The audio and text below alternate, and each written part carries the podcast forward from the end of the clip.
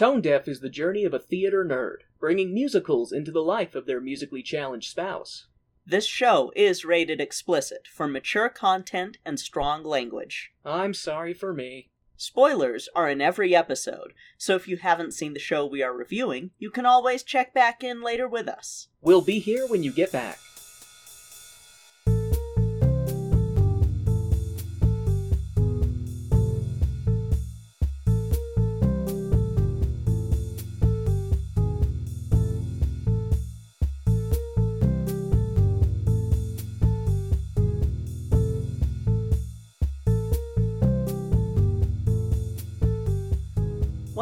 Tone Deaf, a theater nerd's guide for their musically challenged spouse. I'm Kay, a musical theater nerd. And I'm Warren. I'm musically challenged. Sorry this one is late. I felt like I was dying, so we decided to postpone for a little bit and let me sleep.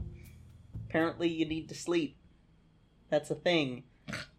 Also, you shouldn't roll up windows when your joints don't hold themselves together normally. I don't know.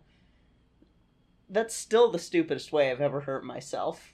You need to up your game though. You still gotta injure yourself putting your pants on. Then, Yeah. you'll, then you'll be on my level. Okay, okay. Well, I will try that next time. You Um, so, it is time for more hairspray. This time with John Travolta. Oh my god. so, the more I was looking into the production stuff for this one, the more I was kind of like, hmm, or what the actual fuck? As well as, yeah, that kind of tracks reviewers. I see where you're coming from. so, uh, yeah. This is one that I saw in theaters, and when I saw it in theaters, this was kind of the only version of Hairspray that I had access to that wasn't A, the soundtrack, and B, uh, youth theater groups with very few black people. Yo. that uh, had to do some really creative casting. Darkies up front, whiteies in back. Uh, no, that was Aida. That one was Aida. That I know, we had to but- do that. But same kind of no logic no. behind it. We basically only had Little Inez, Seaweed, and Motormouth. That was it.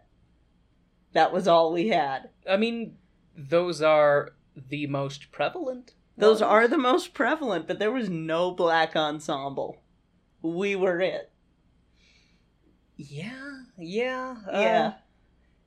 It's it's the problem with the Mountain Mayonnaise Valley. Yeah, it was it was an adventure, and so going into that, I saw this one and really enjoyed it, and then I got to see actual hairspray. so, I- I mean, other than the 1988 film, I saw that before I saw this version. I haven't. Yeah, we'll we'll watch it eventually. So, um, on on the film of Hairspray, New Line Cinema secured the rights to this one pretty shortly after the show premiered on Broadway, and production started in 2004, around the same time as the producers, which is one we'll do a head to head of at some point. Uh, John Travolta was one of the first people that they thought of for Edna Turnblad, but according to IMDb, they also were thinking of Tom Hanks, Steve Martin, or Robin Williams being considered. Damn. Robin Williams would have been a very interesting choice I- as Edna. I don't know which of those. Well, then again, from what we saw of Hairspray, you don't have to play the Edna role and be a good singer. Correct. So, hmm. Though they have a very different feel in mind for this Edna. And I will say, having been someone who was more familiar with Harvey Fierstein's Edna, it threw me off so much. I well because I don't think John Travolta has The deep gravelly Oh, no. voice Oh, that no. Harvey Fierstein does. So I, I, I imagine that he's probably going to try to to feminize his voice and try and Mhm. actually sound like a woman instead Yeah, of a, yeah. a creature that eats rocks. hey, rocks are delicious if you have pica. Um, These hands are big, strong hands. but they slip through.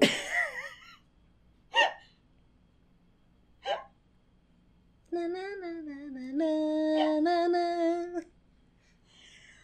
Artax. Anyway. you know, no. Well, I think only the third one would count, never ending story wise. Hmm? For musical? Uh huh. Is the third one musical? Well, it has that Born to Be Wild scene. That doesn't count. Uh, If, if, if it's this- diegetic. Never anyway, back what happened to you? back to this. I changed actors twice. So for a time there was talk of either Billy Crystal or Jim Broadbent to be Wilbur Turnblad, but uh, Christopher Wilbur. Christopher Walken ends up being cast in this role, and much like uh, John Travolta, Wilbur Turnblad is played very differently in this, and I don't quite like it as much for the reasons that I that will become clear, but also that I stated why I love the You're Timeless to me in the stage version of it hmm it has a very different feel in this that just doesn't I don't know, like you don't get that relationship from this Wilbur and Edna You that don't. you get. You don't feel like they had the same chemistry, kind of thing.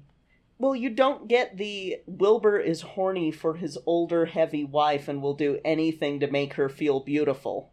Hmm. You don't get that really. Like it's he plays him kind of clueless. Um, Meehan and O'Donnell returned to write the draft or the first draft of the screenplay, but then they were replaced by the Freaky Friday and Miss, Mrs. Doubtfire writer Leslie Dixon.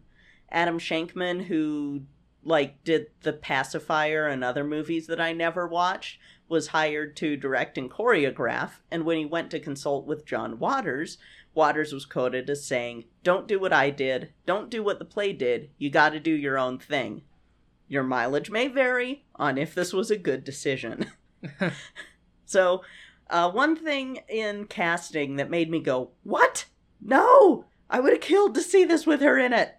So, back in 2005, around the same time as the possibility of Billy Crystal being played, uh, or being cast as Wilbur Turnblad, Aretha motherfucking Franklin was auditioning to be Motormouth Maybelle. Ooh. Warren, I would have fucking lost it in theaters because she would have been perfect. I mean, yes. Jennifer Uh, Hudson is her mhm. spiritual successor. Yes. She would have been fucking amazing. and I think that that's probably where I'm because I'm just sitting here going, but Jennifer Hudson and and uh, uh, yeah, Like like Jennifer Hudson was hand picked by Aretha Franklin to play her. So Aretha Franklin is Motormouth Maybelle? Are you fucking kidding me? Mm. no no hatred to Queen Latifah. I adore Queen Latifah, but oh my god, I would have ah I need Did she turn down the role or? no, she just didn't get cast. It Oh. was Queen Latifah got the role. Hmm. And I don't know if it was a case of wanting someone younger, if it was a case of I don't know what the reasoning was behind it, but man, that would have been really fucking cool. I would have fucking lost my shit in theaters. I think it would have had a very different feel as well. Um, so rounding out the cast, we have Nikki Blonsky as Tracy, Michelle Pfeiffer as Velma Von Tussle, and Brittany Snow, she was in all three Pitch Perfects, as her daughter Amber. Uh, Amanda Bynes is Penny Pringleton, and Allison Janney is Penny's mom. Zac, High School Musical, and I guess Ted Bundy, Efron as Link Larkin. Uh, James Marsden as Corny Collins. Tone Deaf alumnus Elijah Kelley, he was the Scarecrow in The Wiz Live as Seaweed. And singer and Sims 4 voice actress Taylor Parks was cast as Little Inez. Uh, Jerry Stiller, the original Wilbur Turnblad from the 1988 movie, is cast as Mr. Pinky in this version. And now we'll get into some of the IMDb trivia, because that's been kind of fun on some of these. So, uh, some of it made me giggle. Uh, like how John Travolta was singing Summer Nights on the set at one point in between takes, and the kids all got excited because Travolta was in Grease and Michelle Pfeiffer was in Grease too. which we'll eventually see so that you can truly appreciate that one scene in Off Balance, and you'll agree that uh, that was well deserved. It just makes me think of a grease fire, and I want to take somebody and rub their face in that grease fire to put it out. Oh man, Grease 2 is Grease 2. I didn't care for Grease 1, so I can't imagine I'm gonna like Grease 2. Yeah. So, um, Michelle Pfeiffer also apparently didn't realize until like halfway through filming that Velma was racist. And then she was worried about what people would think with her playing this role. And it's like, aw, sweet summer child. I mean, that's sweet, but at the same time, it's kind of like, do do, did do you not get a script beforehand when you Yeah, like? Do you not do you not get the information up front? Yeah, did you not read the script? Oh fuck. So, um Travolta being much thinner than Edna would well, maybe not much thinner, but he was definitely thinner than Edna would have been, was put into a fat suit that took him 4 hours to put on, and it was made in such a way with silicone and pads to look both more realistic and also hide his facial hair that would grow throughout the day. Um, so basically, to avoid Edna having like a five o'clock shadow or something, which fair. I mean, yeah, fair. So anyway, um, the hairspray you'll be seeing in this one, what do you think it will be made with? Like, what do you think they'll be using for the hairspray that they're spraying everywhere?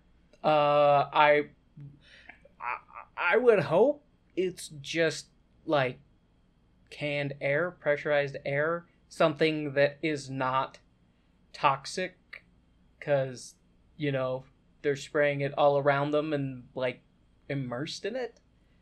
Deodorant. Oh no! Uh, How do you sing and perform with? Because I've got, I've had, some- Yeah. like it. It can be, it can be very overpowering. I mean, Yeah, like uh, I can smell the scenes now. Now that I know about it, I'm like, oh, and I don't like that. mm-mm. It it smells like a high school locker locker, room. yeah. and I don't like it. But uh, the IMDb fact that I will quote verbatim here that made me go, "Hey Zac, you okay with the fact that this happened? What the fuck?" Is according to the DVD commentary, director Adam Shankman made Zac Efron make out with the picture frame in the "Without Love" sequence for hour after hour after hour. Why? Was he on a power trip? Like How many minutes of B-roll making out do you need? this reminds me of the rehearsals that I had when I was in Romeo and Juliet, where the director took me and Romeo and like made us do kissing practice. While he watched, She did, yeah. while they wa- th- And it was it was one of those things that like we were both really uncomfortable because you know How he was LDS, I was. I was either 11 or 12. it's a good thing I didn't know you because then I'd be wanting to punch that kid. and well like we were we were both kind of uncomfortable with it and i i get that her whole thing was oh we need it to look realistic for the shakespeare festival but at the same time it's like we're fucking kids And it's the You Shakespeare Festival. It's not Broadway. well shakespeare festival is kind of broadway for shakespeare it's a big fucking deal I'm just saying. it's a really big deal especially because we Ah. were the only group that was invited back like multiple consecutive years I'm just saying. You should not no you be should not be encouraging doing minors that. no it's too it's fucked up and it's one of those things that i think about every so often in hindsight and go damn that shit was whack You, you have a lot of those stories from your theater days where you look back and you go, that wasn't right, or that was abuse, or that might have been illegal. yeah yeah no shit seriously i'm like what the fuck The show must go on. like it was it was man um See, this is why, other than uh, uh, not liking being in front of groups and crowds, that's another reason I could never have done theater because I would have, I would have protested things. Like if I didn't Mhm. like it, I'd be like, why? And Yeah. from everything I understand, directors do not. they do like not being like that questioned. no they do not like ugh. you know what? Directors, stop being weird as hell 2021 challenge. That's their new challenge. I mean, many have already failed it this year, but I was just saying, a lot of theater has taken a back seat to pandemic stuff. well, and theaters that haven't have done some really shitty choices recently. Um, don't get me started, uh, like theaters, producers, and shit. uh, Don't get me started on Cameron Mackintosh. I could go off on him right now. I've been in pain for the whole last week. I want to, I want to punch him in the face. Cameron Mackintosh, I challenge you to a fight. just pelt him with apples of his namesake. all right, all right. apples. Back to hairspray.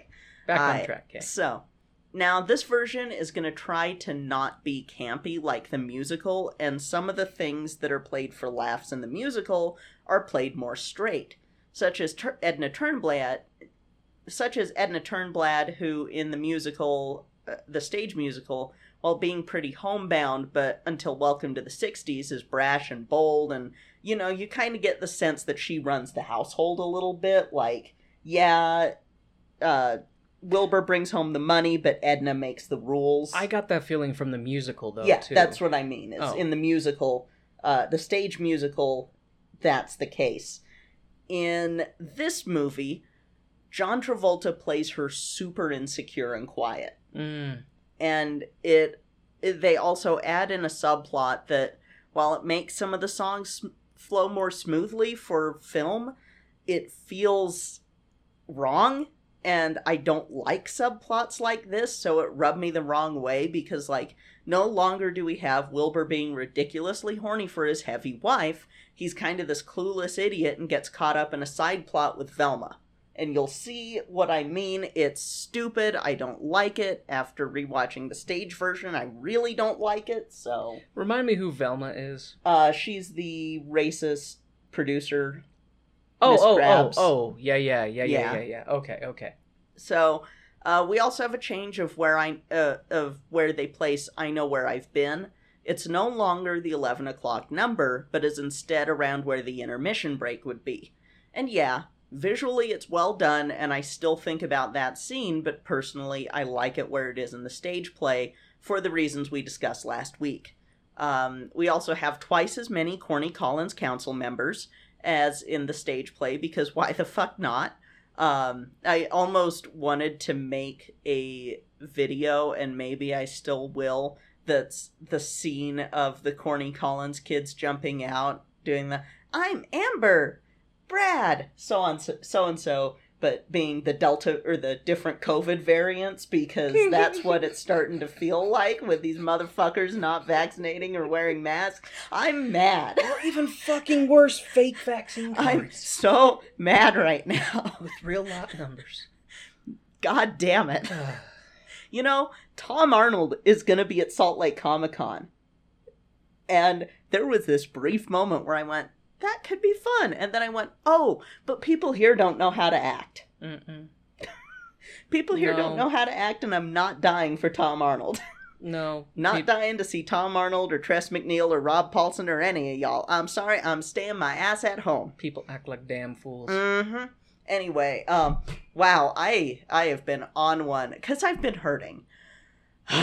anyway, um, they it, there are a lot of other plot changes that while I see why they did it, maybe because it's you know oh we're transitioning this from stage to film, but I feel like a few other shows have handled it better.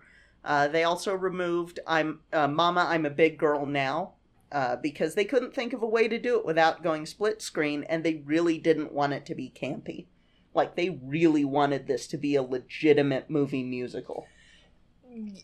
Okay, I feel like the charm of Hairspray is the campiness. that's kind of what I was feeling like when we saw the stage version. Yeah. So already I'm kind of like, well, creative decisions were made. Yeah, it's it's it's in the early 60s and the early 60s is known for camp. Like think Batman. I was just thinking that. Pow. We I fucking Zing. love that uh, that version of Batman because it's campy as hell. It's it's in this this is this show is set in the 60s. Let it be campy.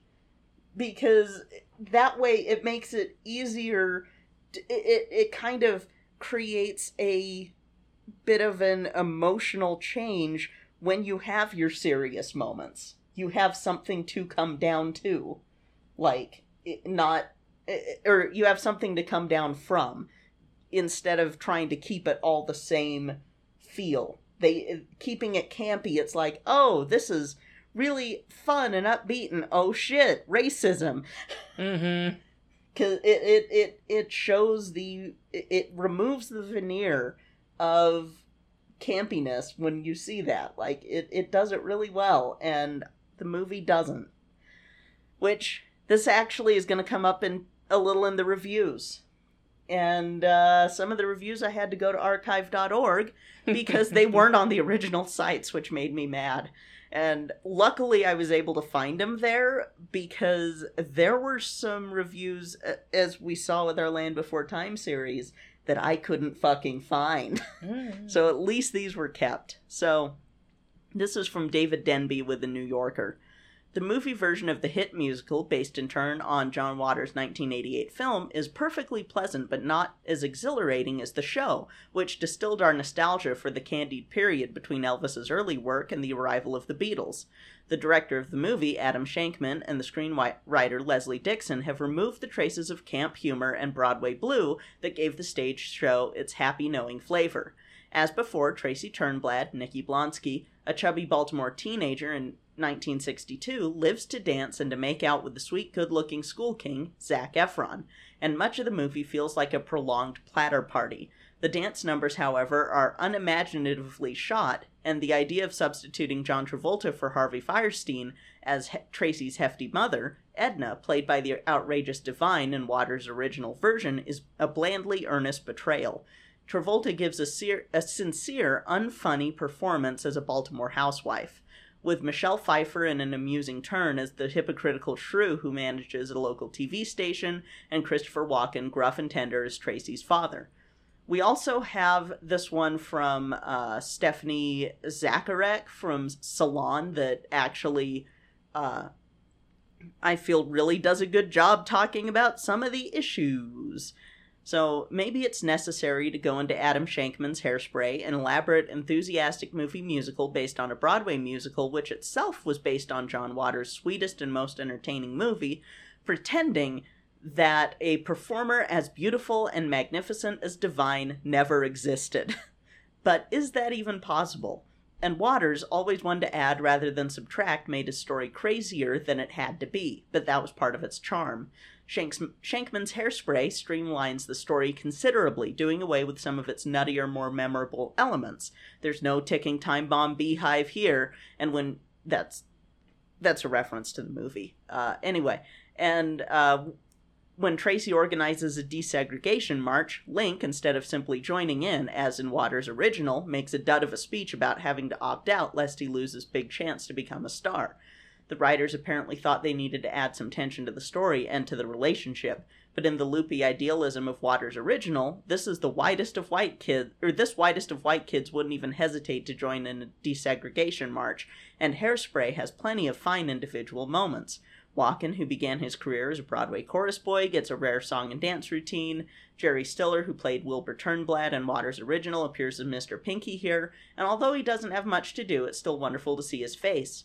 Pfeiffer in Ice Princess Frozen in Time shimmies her way through a slick, sharp production number. Waters himself has a cameo as the town flasher, and what's not to love about that?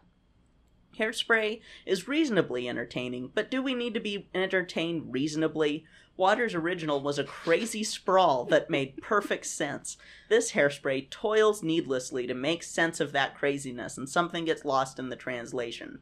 But the one thing that is truly wrong with Hairspray isn't the fault of the filmmakers. It simply has no divine. Still, her ghost, dressed in a moo of moonlight, insists on shimmering over the proceedings. It's little wonder everything below her pales in comparison. I don't want to be reasonably entertained. I want to be unreasonably entertained. That's that's the whole point of being entertained. I want to be so entertained that it's unreasonable how much I'm entertained. But Yeah. uh, at the I don't know. It, some of that I haven't now. Granted, I haven't seen anything with Divine, hmm so I can't comment. Other than I feel like it might be a little unfair. hmm I don't know to to to penalize somebody for not being somebody else Yeah, to an extent. yeah. I, I don't know. I, maybe I'll watch this and I'll be like, man, I hated it. All criticism Mhm. is valid. Mhm. Fuck it.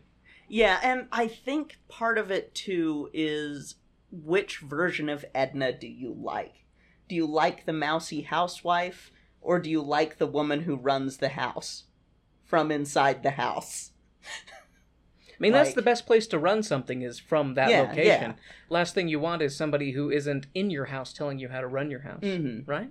Yeah, that's that's true. That's true. Think about any job you've ever had. Nothing pisses Mm. you off more than somebody who doesn't do your job telling you how to do your job better. That is very true. But uh, yeah, these were two of the reviews that I was able to find that stood out for me on kind of the maybe don't take campiness out of a show that's supposed to be campy and wacky and wild sort of standpoint. Um, this movie did do really well, though. It had the widest release of any modern movie musical, opening July 20th, 2007, at 3,121 theaters. It easily earned back the $75 million budget, grossing 200, $203 million, and opening in third place after I Now Pronounce You Chuck and Larry and Harry Potter and the I Can't Believe How Many of These There Are and Fuck You, J.K. Rowling, you nasty ass TERF. Um, anyway. I, I remember that one. Yep, that one was that one was a wild one. I actually haven't seen any of the movies past four. Wingardium discrimination. Uh, um, there was speaking of TERFs. Um, well, kind of. Um, there was tension within the LGBT community at the time surrounding casting John Travolta, a known Scientologist who is, as far as we know, straight, in a role originated by a gay drag queen. But according to the production staff, John Travolta never mentioned Scientology and was never homophobic towards the gay director, writers, John Waters, or any other gay staff members. But I kind of see where folks are coming with this because it's why I have a bitter taste in my mouth when I see anything with Roseanne Barr or Tim Allen or Kevin Sorbo, or why I have a hard time with Growing Pains, a show I used to fucking love as a kid because of Kirk Cameron. Mm. It it just it's it's sort of a what are you really thinking when you're dealing with me? Which we've talked about that with people when folks show their ass and I'm like, I now have to reevaluate every interaction I've ever had with you. Mm-hmm. Um there was also a sequel planned because of this. It didn't happen, thank God. Is there. So would it have been a completely pulled from the ass sequel? Or is there, like, was- basis for a sequel? Uh, John Waters was thinking of a thing with that took place in Vietnam era, and sort of Tracy dealing with that period of time. But John Travolta refuses to do sequels, which is why he wasn't in Grease two. And Really? Yes. He refuses to do Yes. sequels. Yes, Interesting. yeah, Interesting. And now I'm sitting here going, what movies? Wait, wait, wait, wait. I think the only ones he's ever done are the Look Who's Talking I was movies, just about to and I kind ask. of wonder if that's the why. Well, no, because I mean, those Grease weren't two bad. was before Look Who's Talking. Uh, so I don't know. He just he. It's a cop out. He just Yeah, didn't want. To. I think he just didn't want to. But according to the IMDb thing, or wherever I was looking at this, I don't remember. It was a week ago. Um, but he, it, because of that, it started to fall through. Even though I'm kind of like, just have Harvey Fierstein be Edna. Like, just bring him back, and it'll be Edna picked up smoking. Between Hairspray 1 and Hairspray 2. You know, in the modern day, with all the Black Lives Matter stuff that's going on, you could Mhm. do a quote unquote reboot of it. You could Uh, you could even if you were to not reboot but do the same characters update it, the only folks that you'd really have left are like you'd have Seaweed and Penny and you'd have uh, Little Inez, you'd have Tracy and Link, and they would be dealing with the fact that, you know, Seaweed and Penny's kids are dealing with this stuff, or Mm, like they're, I guess, it- well, depending generationally, because they would have been a little older than my mom. It would be their You know, grandkids, but think it'd be a good way to approach Mhm. colorism too. Mm-hmm. Mm-hmm. Absolutely. It would anyway, granted, what's kind of funny is that uh, I don't know if you caught the line in it uh, in the musical, but there's the line of if they try to stop us seaweed, I'll call the NAACP. And it's kind of like, well, you won't be able to get married legally yet anyway, because the Loving Act hasn't happened yet, because it's 1962 Mm-hmm. you've still got some time that you're going to be fighting unless if they if this actually i don't know i don't know but yeah yeah this this is one of those interesting shows where when you peel back onion layers you're like oh shit um but uh back to the whole sequel thing Uh, not every musical can become a franchise that's fun like nonsense when we watch Grease 2, you'll see how badly it can go. And it's not the worst of the musical sequels, but it's not good. And it's not good. It, it's more not good than Grease. I would, like I said, I would believe it. Mm-hmm. Absolutely. I watched Grease 2 exactly once when I was a kid, and I was so fucking bored. Well, I mean, they had such a healthy relationship in the first one. it's well we'll get into grease 2 we'll get into grease 2 when we cover grease 2 but anyway that's all that i've got for hairspray do you have any questions before we watch this movie and determine which hairspray takes home the giant can of hairspray I have no uh, extra stronghold feelings. I have only light binding. That's that. Wow, that just fell apart like shitty hairspray, In- high humidity. As I tried to come up with, let's just uh, go do the show. let's go Let's do just- it just go do let's go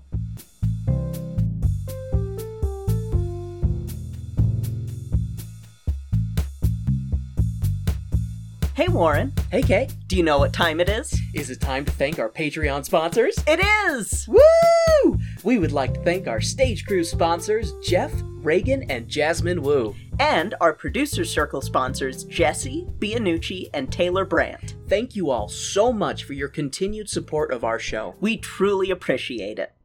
Do you want to touch a pulsating blue cube? Do you want to turn into an animal but for only two hours? Do you sometimes like want to be a bear and feel the power?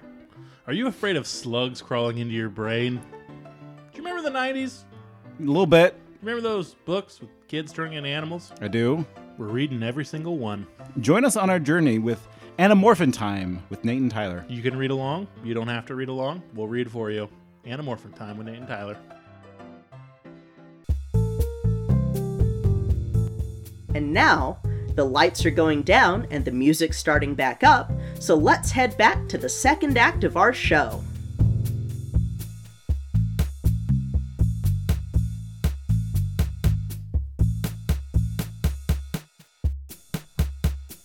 So, what did you think of that version? Um, it had some hits and misses. It had some Mhm. hits and misses. There were there were parts that I I liked quite a bit. Mm-hmm. Uh, and then there were some uh interesting creative choices, and yeah, yeah. yeah. One thing that I do really like about movie versions of musicals Mhm. is just because it's a movie, the shots are always better. Yeah. In just or maybe not always better, but Mhm. this one, the cinematography, um, I felt like was just superior just because it's a movie, so you can show all the different angles without having to worry about us, the audience, because our lens is the camera. Yeah. Um, so that is definitely a, a bonus to this episode, this uh, version's stuff, things, words. Uh, I think my blood sugar's dropping. So Oh we're no. gonna power through this so I can have some dinner. Uh, K- Kay, Kay said I Kay won't feed me until Oh, we no. finish the episode. Well now. I'm shackled to this to my review chair. Oh no. Send help, chair. UNICEF, if you're listening. Um, You're not shackled. You're tied with a jump rope. There's a difference. Where did you even get the jump rope? It's one of those like weird pasta string ones too. Um, God, remember those, are the worst. Yeah, you remember those old jump ropes when we were kids? That that's what they felt like was a was a bunch of like plastic Yes, pasta. yes, that's the because at first I thought you were thinking about just the long nylon noodle ones, but the the ones that are like a bunch of plastic pasta, those were weapons. I was just about to say those were weapons. I Yeah. remember kids battling on the playground with Mhm. these whips that Mhm. were okay. Anyway, wow, I digress. I- Never do double dutch with one of those, I which I've only ever done like twice because I'm in I- Utah. I remember tying a uh, big tennis ball, like a softball sized tennis ball, Oh no! one of those with it, and I made a flail Oh Be- God! because uh, kids, especially me, were obsessed with like knights and middle age combat stuff. oh my so we would, God! you know, you'd have sticks and flails, and we just whack the shit out of each other. Oh my know? God! cardboard shields made out of pizza bo- like multiple pizza boxes so it could like absorb the blows like i mean wow this digressed it's okay. We heard about uh, too much information with Kay at the beginning, and possibly uh, reasons that playgrounds got changed in the end with Warren. pizza box shields and jump rope flails Oh, Okay. that might be the episode title. people will be like how is this related to hair or hairspray okay so uh yeah let's jump into this and we'll just kind of talk about it as we go hmm So, Hairspray, the 2007 film. The movie opens up with an aerial view of 1960s Baltimore. A kid delivers a paper, people shine shoes, and just the general goings on of the city folk happening. That is until we see a girl wriggling in her bed as the intro music kicks in, and Tracy hops out of bed, gets dressed, and bursts into song, but not before giving her head a good spurts of hairspray. Tracy dances down the street, serenading the city folk and dancing to the beat in her heart, and her need to shake her groove thing makes her miss the school bus. But luckily, she catches a ride on a friendly neighborhood garbage truck. Tracy makes it to school and proceeds to zone the fuck out in all of her classes because she's really just at this whole school thing to kill time until she can race back home to watch the Cornhole Hour on TV. Tracy and Penny make it to Tracy's house just in time, and we're treated to the Corny Collins intro song, and it's well done. The music and dancing in Mhm. this part just well done. No Yeah. complaints, no criticisms, just immaculate, I would say. and I just adore James Marsden. He is one of my favorites. He's uh Corny Collins, right? Yes. I I'm just me in my brain, and I can't remember actors and stuff. I really like him. yes, I do too. He's yeah, I like him a lot. hmm I think I've liked him in just about everything I've ever seen him in. I have yet to see. Well, He was Prince Charming in he Enchanted, was. He right? was so good in that. he was right. Oh my he was really good, in, that. and I liked him in uh, Thirty Rock as well. Mhm. Um, and I can't think of anything else that I've seen him in right Uh, now off the top of my head. the oh god, what was it called? It was it was a it was one that took place at a funeral. It was a remake.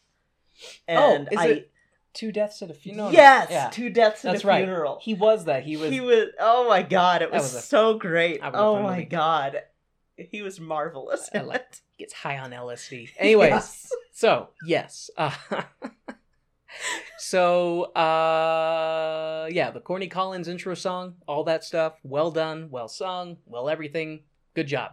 We then see we then get to see John I don't do sequels except for Look Who's Talking Travolta and his attempt to do a Baltimore accent while in drag. As much as I as much grief as I gave Harvey Feinstein, he had Fierstein. What did I say? Feinstein. Fine. It's because there's another Harvey with a name that's close enough that's really evil. Well, the thing that's dumb is I wrote Fierstein and then I read it wrong Mhm. because Well, your brain just automatically one has been in the news a lot and is evil and I hope rots in hell, and the other one is amazing in drag. The other one was in Independence Day. Oh, I need to call my mother and my lawyer. Nah, forget my lawyer. um he was also in Fiddler on the Roof as Tevye. haven't seen that. It's okay. He wasn't in the one that you you wouldn't have seen it because you haven't seen the movie. No, I saw a high school production. That's the one I saw. okay, anyways, as much grief as I give Harvey Fierstein, he had like commitment to the role and he really lived it on stage. John, I don't do sequels except for ones where babies and animals talk. Travolta just kind of I don't know, limp dicks his way into the performance just almost like he doesn't like the role that he's playing either. It's just he's not very fun to watch. He's not. and I just I don't know. It, it, it's this weird thing because John Travolta in as Edna is much more attractive than Harvey Feinstein or Fierstein as Edna, Mhm. but Harvey Fierstein was so much more into the role yes.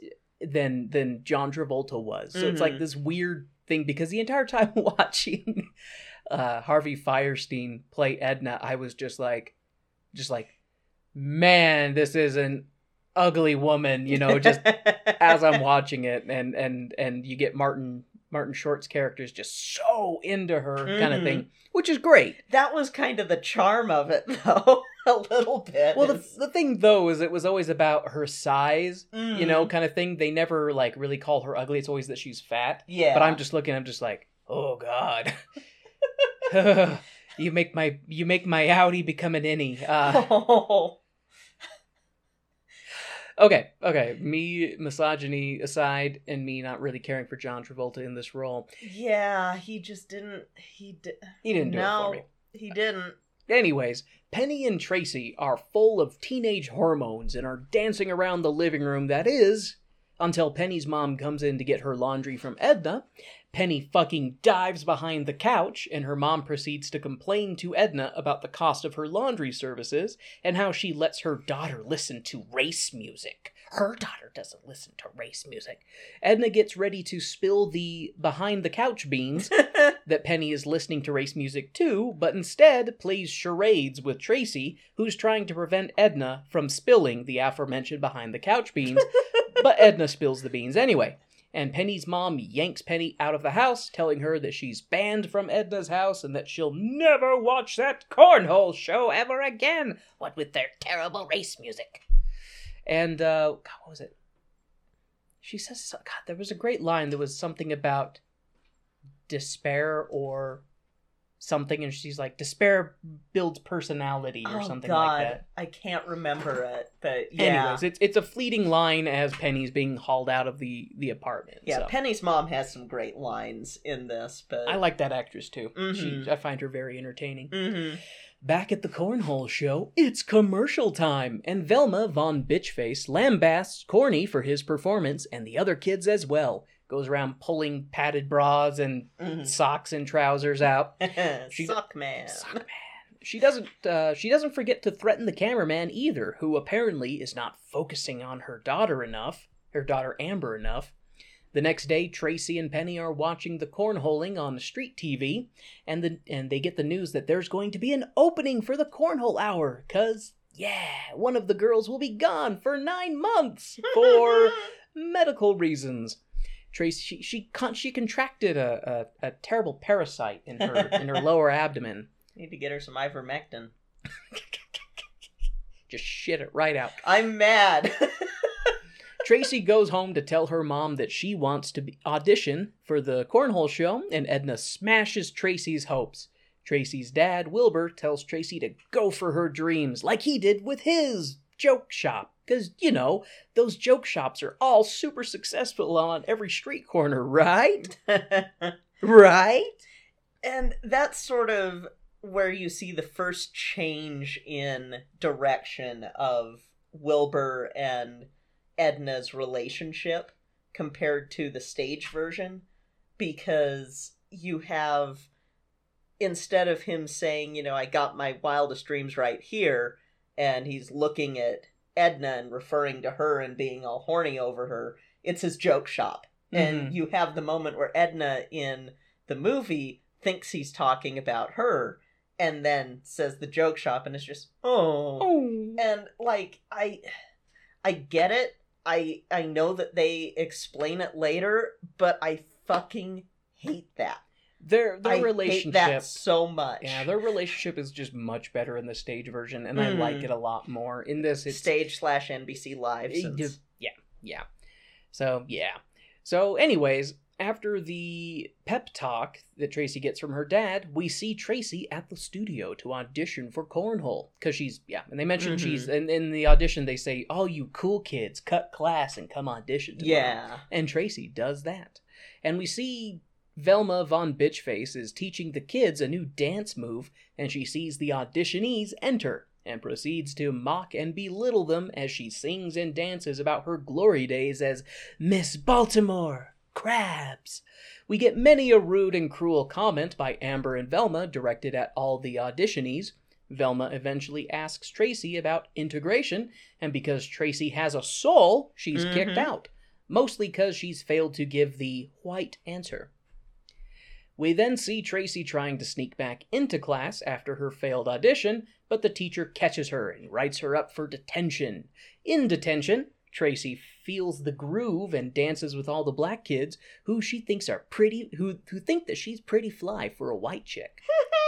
the sound of the funky music is heard out in the hall, and Link Larkin Larkin? Yes. Link Larkin flutters in to see Tracy slapping her naughty girl ass and uh comments that if Cornhole saw her dancing like that, he'd put her in the show for sure. Link bumps into Tracy, who is love struck and hearing wedding bells. The song that she has where she walks around the whole school singing I I hear, Can the, Hear the I can hear the Bells." bells is pretty good. I think it's well done in this version. Yes. Um, because in the stage version, she's just because that song happens while she's doing her audition. yes. And that, and then basically it's just the whole song happens in the studio in, In the that audition, moment. in that moment. Where in this one, like she this this one is much more comedic, Mm-hmm. and I just like the the change of environments because it Mhm. happens at school. So Penny's like she's like just going around school. She's singing in the bathrooms Yes. you know, using toilet paper to like dress up as a as a a, a bride, a, a bride veil and Mm-hmm. and and uh, uh, the bouquet. bouquet. Thank you. Wow, I'm drawing a lot of blanks. You're today. fine, baby. She also like peeks into the boys' room. yeah, you know, yeah. She's a little peeper. And she's a little bit of a peeper, and also like you know getting taken to the nurse by Penny Yes. because she's singing, broken out into song, and she's got a fever. So it's, it's a serious condition when people just break out into song in Baltimore. Mm. I mean, we've all heard of. Well, I mean, maybe not all of us, but you know, we've many of us have heard about those rare cases in uh, medieval Europe with the dancing yes, disease, the dancing plague. where people would like dance themselves to death. Mm-hmm. So, anyways, uh, I like this scene. I like it a lot. I think it's well done. Mm-hmm. Uh, the comedy value of the scene is really high, yes. and yeah, and I'm I'm okay. I'm having a hard time in my head between uh, who I think I like more as Penny, Ariana Grande, Or, Amanda Bynes. Amanda Bynes. Yeah. because both. Yeah, they're Like- both pretty damn good at it. I'm Like, just sitting here, just kind of like, hmm, I I really don't know. Like I ha- I have some strong opinions about other characters and stuff like that. Mhm. But those two, I'm I'm kind of it's kind of a wash. Uh, Yeah. and I kind of feel that way with Tracy too, because Mm-hmm. both Tracys were really really good. Yes. I definitely prefer Wilbur and Edna from the other version that we watched. mm-hmm. Uh, but yeah, there's there's some there's some ones in here I'm just like I don't know. They're both really good. Mm-hmm. But yeah, the next day, at the segregated school dance party, Tracy tries to get Seaweed to dance with her, but he does the whole, nah, we have to be segregated, cause people suck. And so Tracy goes, uh, so Tracy does Seaweed's funky dance in front of all the white kids and gets attention. The next scene is Penny sprinting to Tracy's house, yelling with excitement as she turns on the TV, and Edna and Wilbur get to see Tracy on TV, dancing and, uh, stirring the social discord pot, saying that she'd make every day Negro Day if she were president. Mm-hmm. Yeah. Still feel like I'm gonna get in trouble when I even when I say that in context, I feel like I'm gonna get in trouble. we then get the conversation between Velma von Bitchface, Cornhole, and the sponsor, the hairspray dude, as the uh, as they discuss the dangers of race mixing. God. And Cornhole suggests getting rid of Negro Day and just integrating the whole show completely. To which the other two shit racist bricks. The next scene is some meek white girl dancing and then cutting to Negro Day and the ladies singing the way it should be, and Velma getting all pissy that the black singers did a better job than the white singers, even though they, uh, you know, wrote the song. mm-hmm. Oh, and Tracy's dad is capitalizing on his daughter's newfound success by selling Tracy branded prank merch. Mm-hmm. Nothing says a proud father like whoopee cushions. Here, you can sit on my daughter's face and it farts. Jesus. Anyways, Tracy is Oh my god. Tracy is popular and takes Penny to detention with her, which that's a funny scene because she gets detention again, Mm. and as she's entering detention, uh, the whoever is at the door looks at Penny and is like, "Where's your pass?" And then Tracy's like, "She's with me. She doesn't need a pass." yeah, yeah. which is just a good a good line there. Uh, but yeah, Penny goes to detention with Tracy, where Penny sucks a sucker and gives blowjob eyes to seaweed. You cannot convince me that was not intentional. I knew that scene was coming when they kept showing Eh, Penny with a sucker in her mouth. Yeah, it's intentional. Like, cause you see that multiple times. She just has a sucker just sitting in her mouth, and she's she's, and the way they even dress her, I'm sitting here like going, there was a pervert in hair and makeup. you know, no judgment. We're all well because she's she's a she's an adult. Like uh, uh, Amanda Bynes is an adult Mhm, playing a high schooler, mhm. so you know, that's fine. But they, but the way that they like set her up to be Mhm. a little overly sexualized. That's the point with Yeah. that. It's it's the the whole oh she's quote unquote innocent schoolgirl with a naughty streak. That's that's literally like that that oh, design. Oh, okay. and that's why it's I don't want to do a whole dissertation on lollipops and film, but Lollipops key for I wanna suck dick. I mean, you know, it's it's something that you take something that's innocent and then turn it very dirty. And Oh, it just oh, takes oh, one oh, the way that like Yeah, yeah. seaweed was looking at her in the way that she's like putting the lollipop in her mouth and like Mhm. looking him up and down. Like Mhm. she yeah. might as well have been like, This is your cock later. Yeah, yeah. No, that was 100% intentional. so yeah. Anyways, Mr. Pinky calls the turn Turnblad. Yes. Why do I have such a hard name time with that name? Calls the Turnblad estate and requests that Tracy be his model and spokesperson. Tracy wants Edna to be her manager, but Edna is self conscious about leaving the house and doesn't want to go with Tracy. So Tracy has to give the Come on, Mom, welcome to the 60s song. It's pretty good overall in this scene, and Mhm. uh, we see Tracy and Edna arrive at Mr. Pinky's, where he attempts to schmooze the two with donuts but Edna actually demonstrates some competency and intellect by going through the contract and negotiating a better deal for her daughter, including a new bustier for herself. Mhm. So, to John, I don't do sequels because I think I'm too important, but I bet if Disney came knocking at my door for a Marvel role, I'd sell my left nut for a franchise role. Travolta does a good job evolving Edna's disposition from shy and uncertain to a more bold and brassy person. Mhm. However, I just don't really enjoy him as Edna. Harvey's gravel gargling was at least belted and an attempt Mhm. to be with just full conviction in that role. It's not here with John, very much not the giant pink sea snail Travolta. Jesus Christ, Warren, why?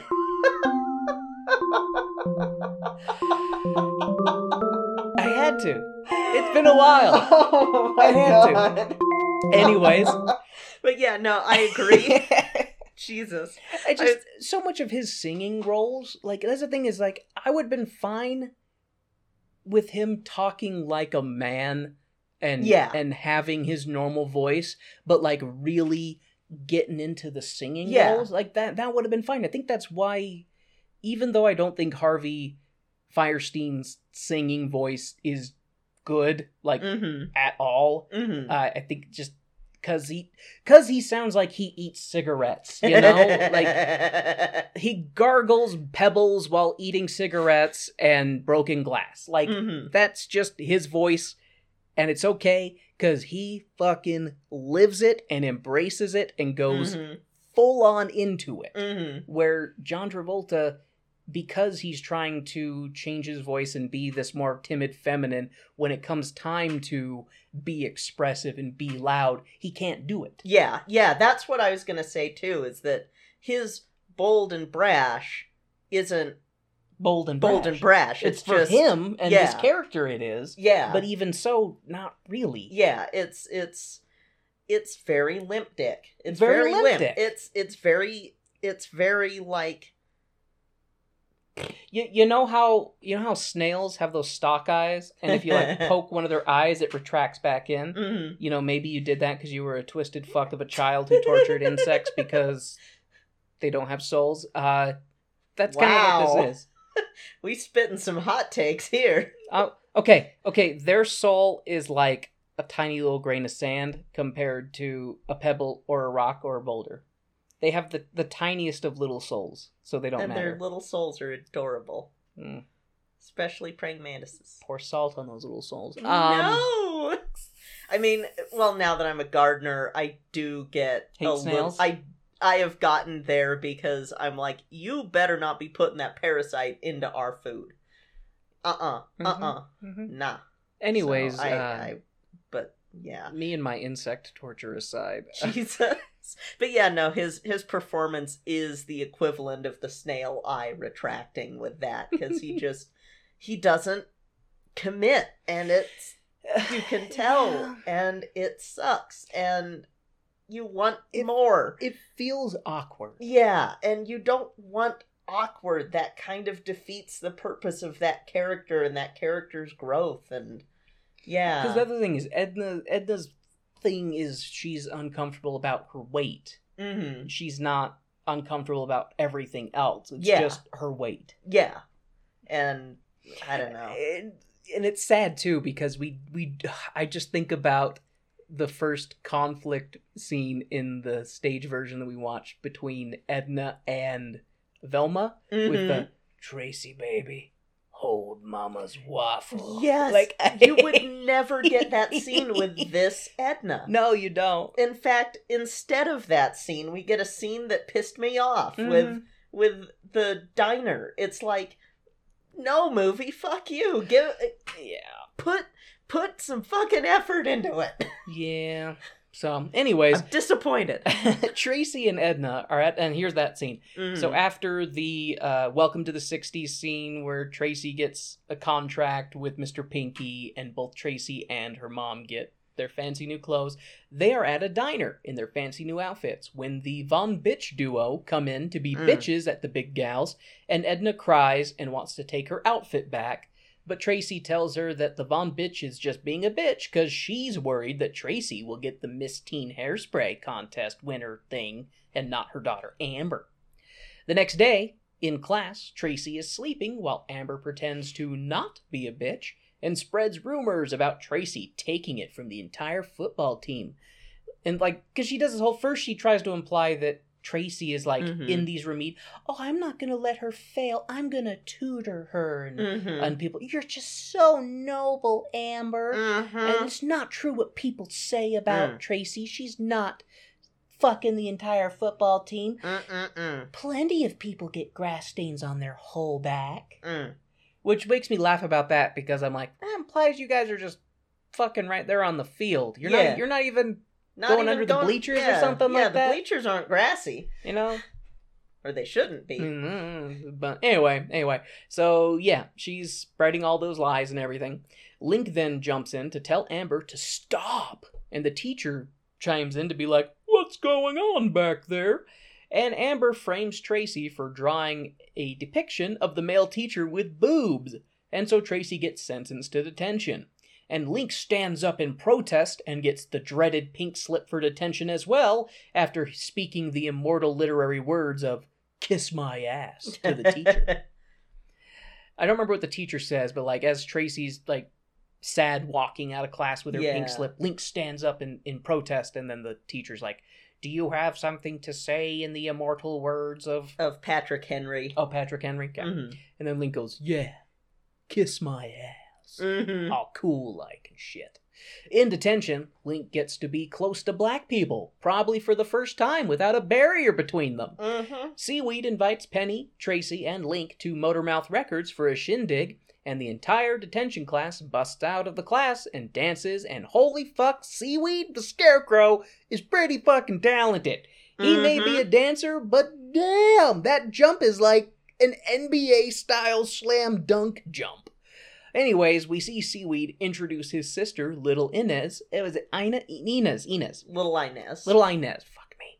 Little Inez, who has an awesome part and just good singer. Fucking adorable. Adorable kid and very good singer.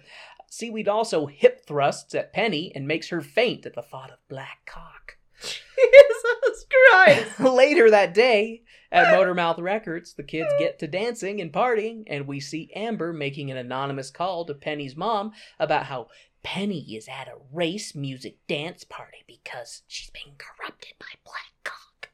Jesus. I ass- well, the thing is, maybe I'm wrong there because I just see we see Amber being like on the phone, like, "This is Mike." So Mike. like, she was crying to her mom, and her mom's kind of implying, "Oh, I'm gonna, you know, make things right." And so she probably hatched the plan with her mom, like, "Oh, you need to call and get Edna out of the house." so she did say So that. that- Okay, she said it to Edna. Okay, Yeah. my that's what I was gonna ask is if I miss it. I assumed that she was calling Penny's mom because Penny's mom yeah, is no, the, the one who she's freaks calling out. Edna's mom. Yeah, she's calling or Edna. Tracy's mom. Yeah, yeah, sorry. Tracy's mom, Edna. So Edna's the one who uh goes to pick up Tracy. Yes, I was trying to get back to my note. Yes. So we see Edna burst into Motormouth Records to be to berate her daughter for disappearing and not telling her where she was going, and also to tell Penny she better get home before her mom shoots her. Maybelle is able to convince Edna not to haul the children away by tempting her with tasty, tasty soul food, which the big girl obliges herself to. The dancing continues, and I'm reminded that uh, Queen Latifah can fucking sing. Me and my ignorance really only knows her as an actress, but damn, yeah, Mhm. good voice. And uh, also, yeah, The Wiz. She was The Wiz in The Wiz. And I'm pretty sure when we did that episode, I was also like, oh my god, Queen Latifah can sing because I only know her as an actress and I have the attention span of half a goldfish. Uh, so yeah. Anyways, we then see Velma von Bitchface at Wilbur's joke shop being all pissy at the Tracy merch that he's got. She wanders around being all, hello, hello, hello, and eventually finds Wilbur in a gorilla mask. And she tries to shoehorn in a I'm going to try to seduce you plotline, but Wilbur is super dense and only focused on his jokes.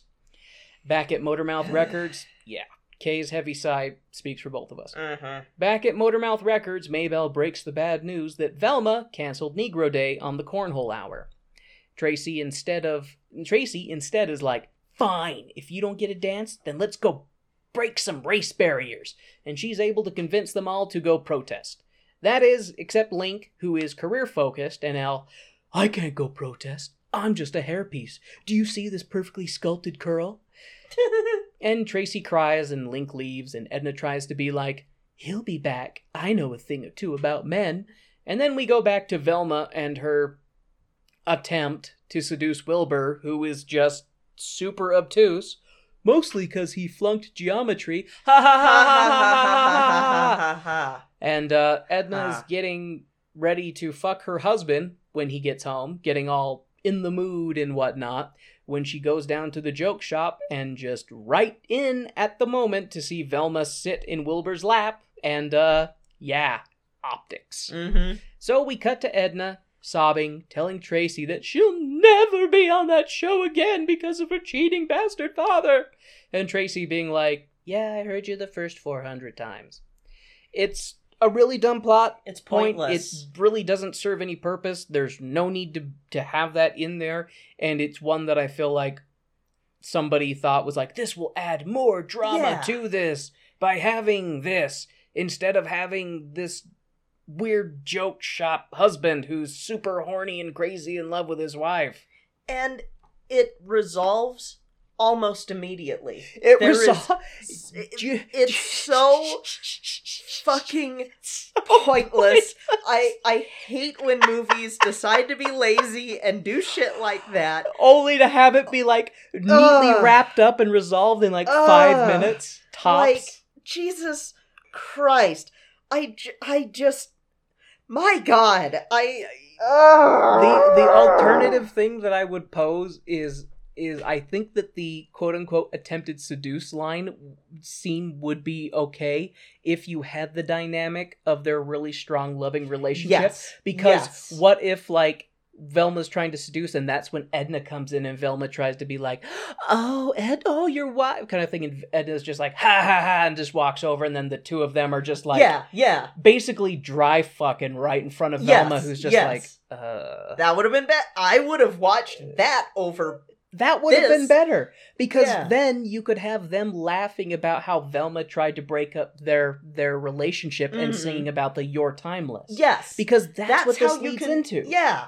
And instead they it's just again, this whole show is limp dick. It is so limp dick compared to I mean, it has some It has some strong, strong- hard eh, yeah. moments, but But most of the time it's whiskey dick. it's a little it's a little flaccid. a lot of the Uh, time it's whiskey dick. Like it, ah, it it really upsets me because I love hairspray and like I remember when this was in theaters and I watched it and it was sort of like, what well the fuck? well it was a case of well this is all that I'm going to have Mm. for this show so I'm going to enjoy it because this is what I got. Gotcha. and now, you know, cuz this was pre YouTube being YouTube yeah, this was before you could have more than 10 minute long videos on YouTube. Like this this was I was not part of the bootleg scene partly because I was afraid of people.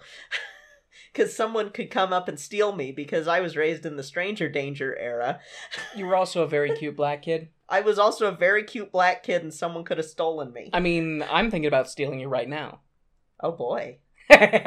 Um but like it it was one of those things where like this scene took me out of it even in theaters. yeah, because it was just sort of like this isn't you saw me rolling my eyes Yeah, super hard. yeah. I'm just like, Ugh.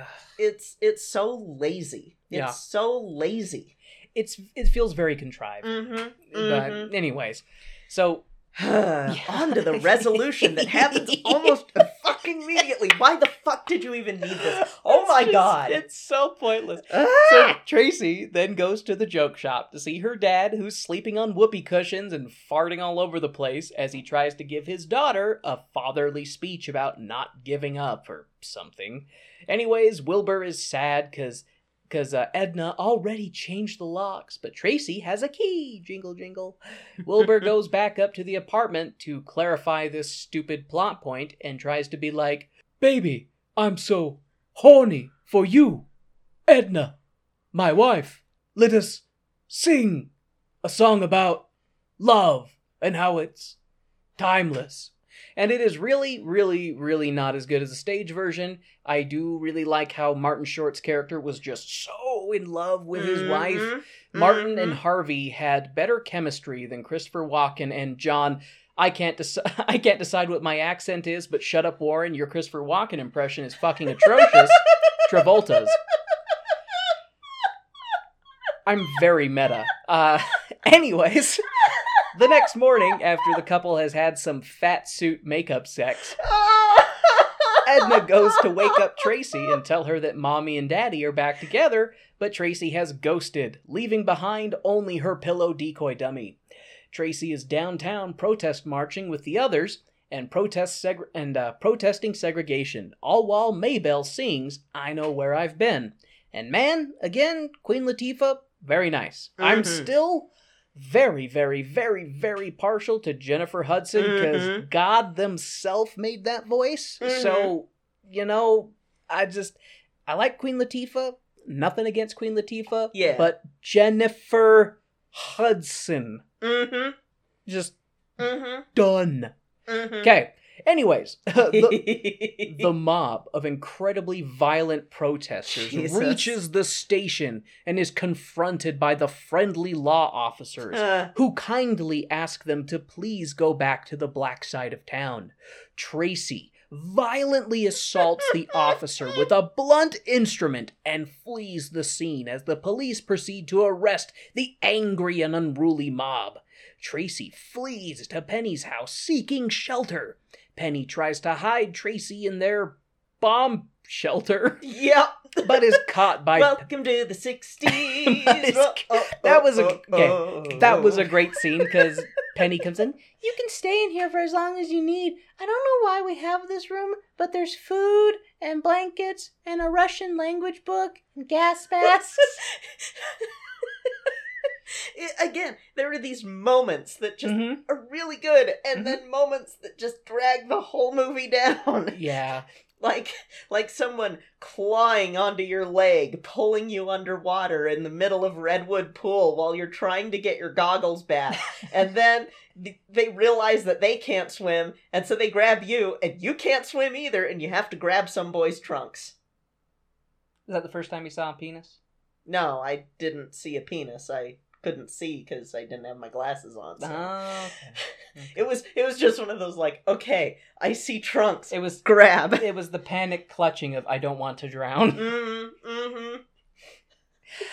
But yes, so uh yes, they're in the bomb shelter, but they're caught by Penny's mom who proceeds to lock Tracy in her room while she tie well proceeds to lock Tracy in the bomb shelter room while she ties up her daughter. Penny is tied to her bed with a jump rope as her mother flips holy water and she Mhm. leaves. Seaweed stilts in through the window to untie Penny and free her. As Penny and Seaweed climb down the window and almost forget to free Tracy, Yep. the fugitive, they then hide Tracy the fugitive in a trunk and Penny under a blanket as they drive past the Fuzz, who are on the manhunt for the former teen dance idol who viciously attempted to murder a Korean War veteran and police sergeant And Eagle Scout. and Eagle Scout. That so the progression of that scene is pretty funny, the comedy Mhm. aspect of it, and it is it's it's satire, but it also is very on point with the Mhm. way that stuff will get portrayed and blown out of proportion. How Mhm. you know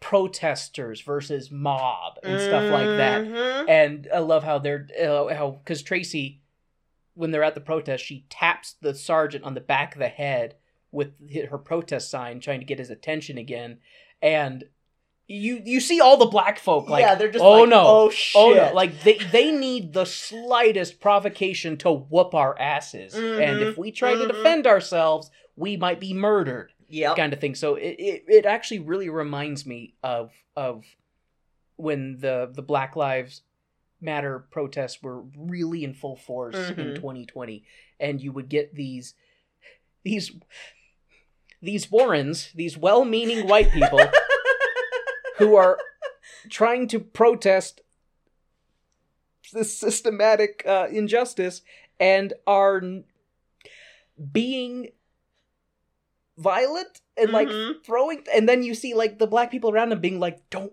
fucking do that like Mhm. you get to go home tomorrow and be white we will deal with the fallout from your actions Mhm. and that is exactly what's going on Yep. right here Yep. and uh yeah but i love the progression of how like you see the news newscaster and it then becomes you know Tracy beat him mercilessly with a crowbar and broke his jaw. And now Yeah. he's in critical condition. Yeah. kind of thing.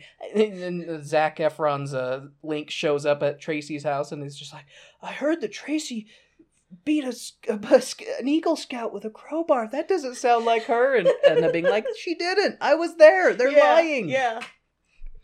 But, I yeah. tell ya.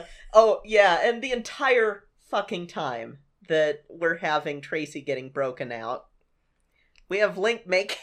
Link is at Tracy's house, like dancing Yeah. and singing in her room, all over her stuff and in her Oh. bedroom. And the scene is way better in the other version. Mm-hmm. It's kind of like it, I don't. It It's would it would have been awkward. it would have been cre- like it would have been creepy. Also, if Tra- like say the roles were reversed and Tracy was in Mhm. Link's room doing all of this and Link stuff, Mhm. we would be like, It would be like creepy we'd be like, fuck. okay, it's creepy. It's also creepy when he's doing it and he's like singing to a picture of her that's like singing back. You know, Mhm. it's better in the stage version where she quote unquote breaks out of prison Mhm. and they're singing and dancing in the street. yeah, That's just it's just better. it's better. It's better. This is weird, and also, what the fuck with making him make out with a picture for uh, what the fuck? I do say that. no.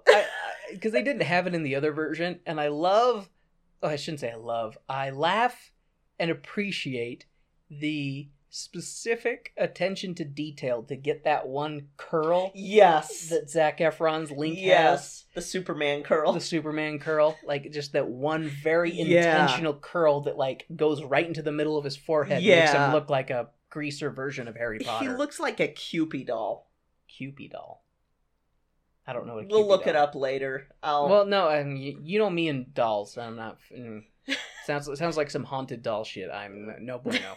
Anyways, the fugitives flee to Motormouth Records, where Maybelle tells Seaweed and Penny that that swirl action is going to cause them a lot of ugly problems from people who want chocolate and vanilla to be in separate cones.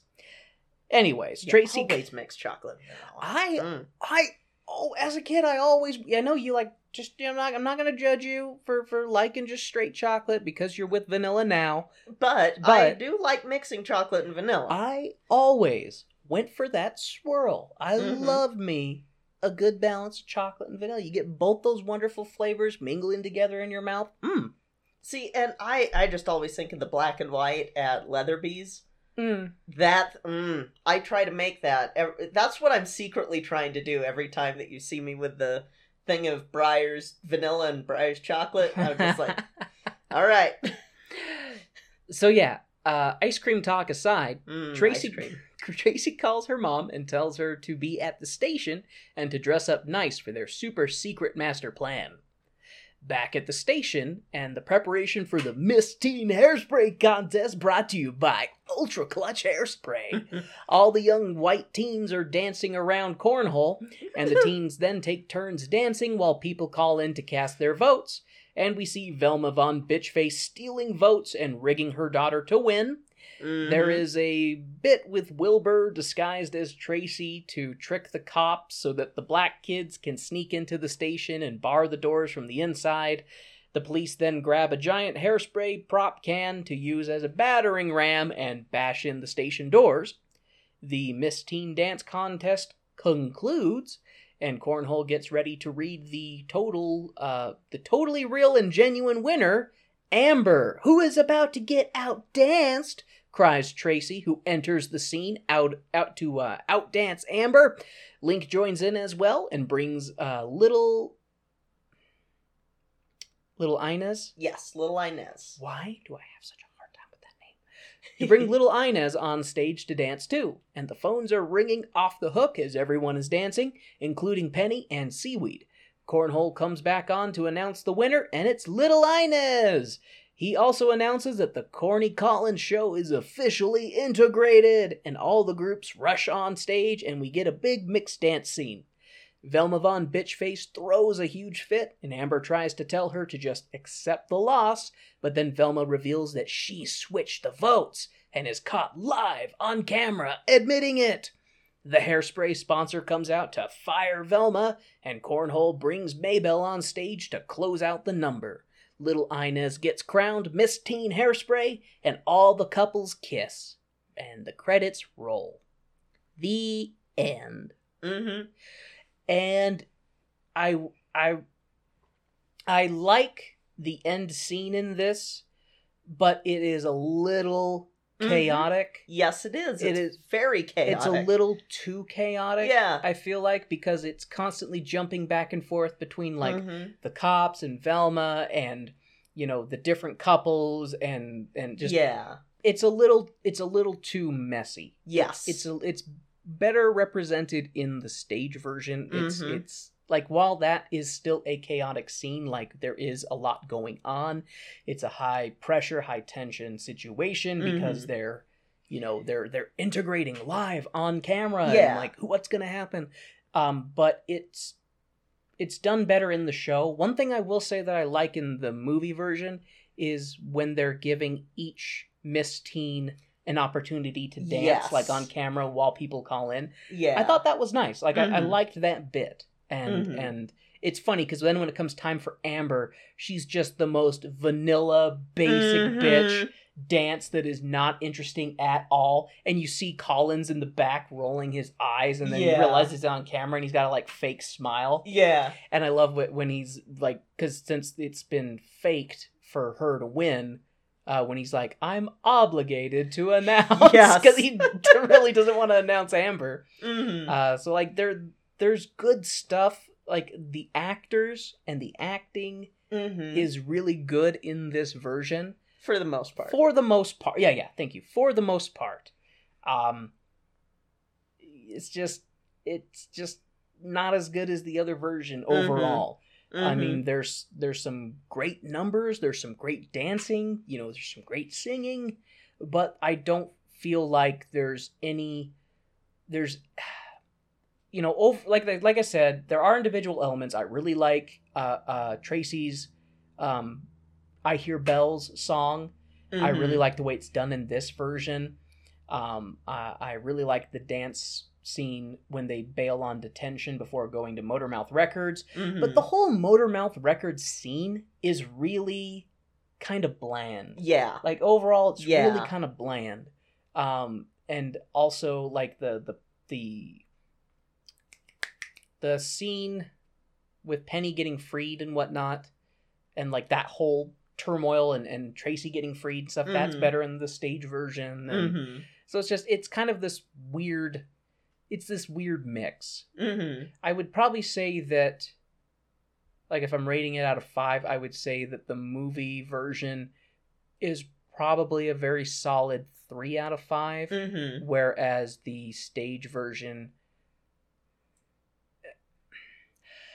I hesitate to give it a five out of five just Mhm. because I have issue. Like I, if I, even even bitching about John Travolta, I feel weird still wanting to like Mm-hmm. praise Harvey Fierstein yeah. because just really jarring, really Mhm. jarring him as Edna for me. Like I know that he's like the stand, like that's what it's modeled off of and everything, but See, and it's so weird to me. did you ever watch Rocko's Modern Life as a kid? A tiny that was Nickelodeon, right? Yes. Yeah, remember I Yeah. I did not That- I was not a Nick kid. I just we didn't have it. Because Mrs. Bighead had that sort of voice too, which I think was supposed. I I don't know for sure what she was supposed to be referencing. I'd have to look into it, but that's the sort of voice that Mrs. Big Mouth had. So when uh, Rocco had her call him on a sex hotline on the show, which happened, I remember I remember Like- seeing a clip from that. but like that, like, I- oh baby,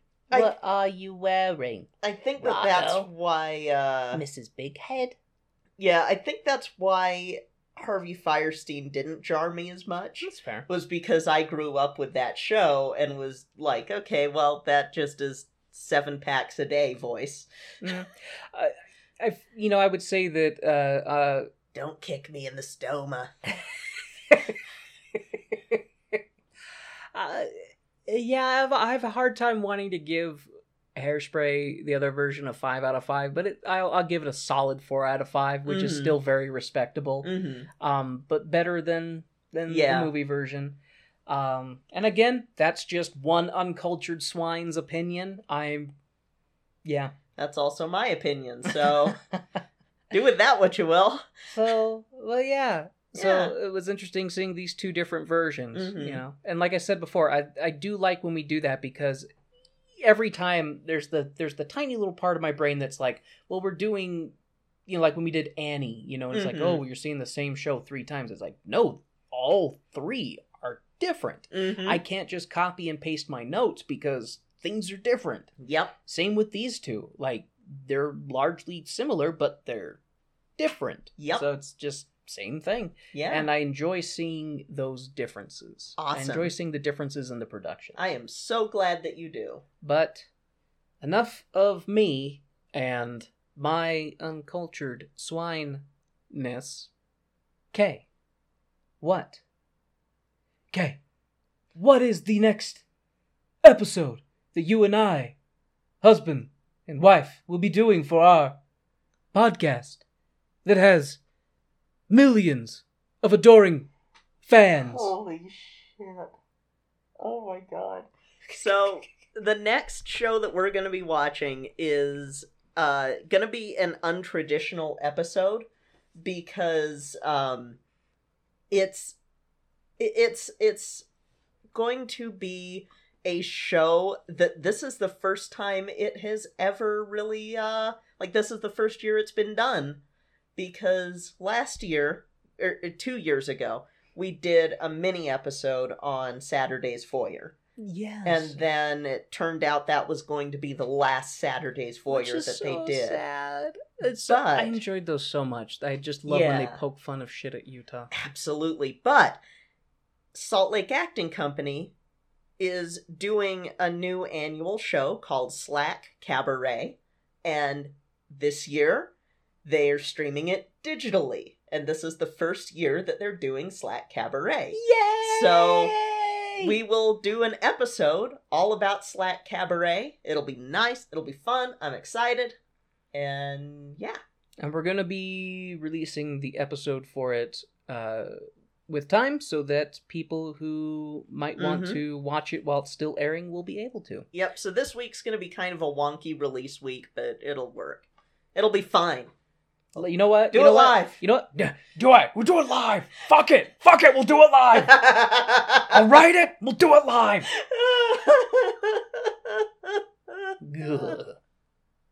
Oh man, we had way too much of that sort of talk this episode. Yeah. Anyway, thank you all so much for listening to this episode. Uh sorry again that it was late, but uh we're we're here.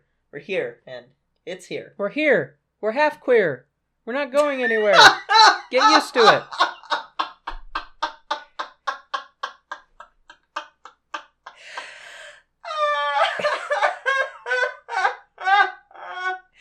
So thank you all so much for listening. Sorry again this episode was late, Oh but god. If you want to reach out to Kay and myself, you can do so at our home base, which is tonedeafmusical.com. There we have links to all of our social medias, our Twitters, our Facebooks, our Instagrams, as well as a link to the Cast Junkie Discord server where we have our own Not Safe for Work channel. yeah. If you want to help out the show, you can do so by going to iTunes, Podchaser, Stitcher, wherever you get your podcasts, and leave a five star review. It really helps out with the show. You can say anything you want. You can say, Warren, that was a beautiful Christopher Walken impersonation. I don't know what John, Mr. John, uh, I don't like doing sequels, Travolta. I'm not as good at those on the fly as you. Well, I mean, uh, I, I wrote, I wrote, about. I wrote them out, so it's not like I was doing them on the fly. You If- wrote them out? I did write them out. Oh no, I thought that you had done them just on the fly, improvised. I'm not that clever. Oh, no. no. Oh my gosh. You've you've heard me sing. I can get two bars in, and then the rhymes fall apart. I was I was joshing with you, babe. I know. Well, I'm I'm Warren. I'm not Josh. Who's this Josh? I'm Warren and with you, babe. That Um, doesn't make any sense. It doesn't. If you want to help out the show and go above and beyond, you can do so by going to our Patreon, which is Tone Deaf Musical. Uh, there we have multiple uh, tiers that you can do. Um, if you want if you want. What the fuck was that? I wanted to see if I could fit it in my mouth. The answer is no. We need to get some work done on that then, babe. Gotta I- start stretching your jaw, get you ready. Um, If if you want to, if you want to go and have a I'm- tangible way I'm of, our- of showing our love, you can do so by going to our TeePublic, which is linked on our website. Jesus Christ, we've got to end this episode. So thank you all so much. That'll be it for this week. I'm Kay, I'm Warren that this has been tone oh, deaf. I'm going to eat you, listener.